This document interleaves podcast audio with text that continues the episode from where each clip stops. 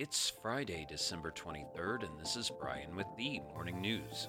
Give us five minutes and we'll give you the headlines you need to know to be in the know. Senators passed a $1.65 trillion spending bill just ahead of the Christmas holiday and a gathering winter storm after breaking an impasse related to immigration policy and racing through more than a dozen amendments. The bipartisan bill was approved in a 68 to 29 vote the legislation will now go to the House, where it is expected to pass before heading to President Biden's desk. The omnibus legislation includes $858 billion in military spending and $772.5 billion in non defense discretionary spending, up almost 6% from 730 billion the prior year. The bill also includes changes to the 1887 Electoral Count Act that would make it harder to block the certification of a presidential election, as well as revisions to the U.S. retirement system. House Majority Leader Steny Hoyer said the House would vote on the bill today. Lawmakers faced a weekend deadline to fund the government or trigger a partial shutdown. In other news, thousands of flights were canceled and homeless shelters were overflowing Thursday amid one of the most treacherous holiday travel seasons the U.S. has seen in decades with temperatures plummeting 50 degrees Fahrenheit in some areas and forecasters warning of an impending bomb cyclone that could make conditions even worse before Christmas. The frigid air was moving through the central United States to the east, with wind chill advisories affecting about 135 million people over the coming days, Weather Service meteorologist Ashton Robinson Cook said Thursday. Places like Des Moines, Iowa will feel like minus 37 degrees, making it possible to suffer frostbite in less than five minutes. Forecasters are expecting this bomb cyclone to develop late Thursday and into Friday near the Great Lakes.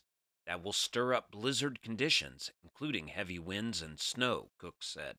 Elsewhere in the U.S., authorities worried about the potential for power failures and warned people to take precautions protect older and homeless people and livestock.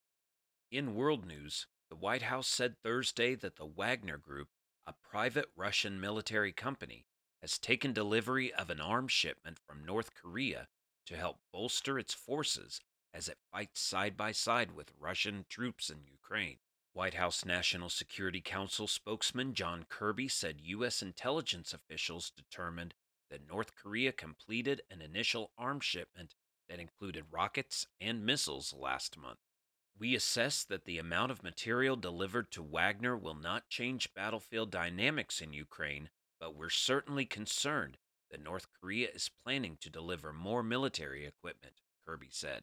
On Friday, North Korea again flatly denied it has shipped munitions to Russia, calling the U.S. accusation of arms transfers to Russia the groundless theory cooked up by some dishonest forces. The White House has expressed alarm about Wagner's growing involvement in the war, as it has been particularly active in the eastern Donbas region. Kirby said in certain instances, Russian military officials have been subordinate to Wagner's command. Biden administration officials said with the arms sales to the private military group, North Korea is violating UN sanctions that ban Pyongyang from importing or exporting weapons. And back in the U.S., cryptocurrency entrepreneur Sam Bankman Fried walked out of a Manhattan courthouse Thursday with his parents after they agreed to sign a $250 million bond and keep them at their California home while he awaits trial on charges that he swindled investors and looted customer deposits on his FTX trading platform.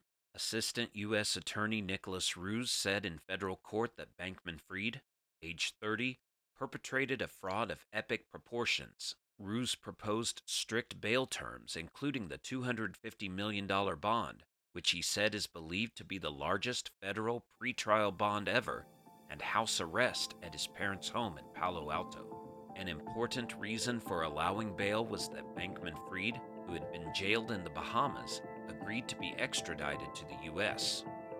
Now you know, and you're ready to go with the morning news. Share this with a friend and subscribe to us wherever you listen to your favorite podcast.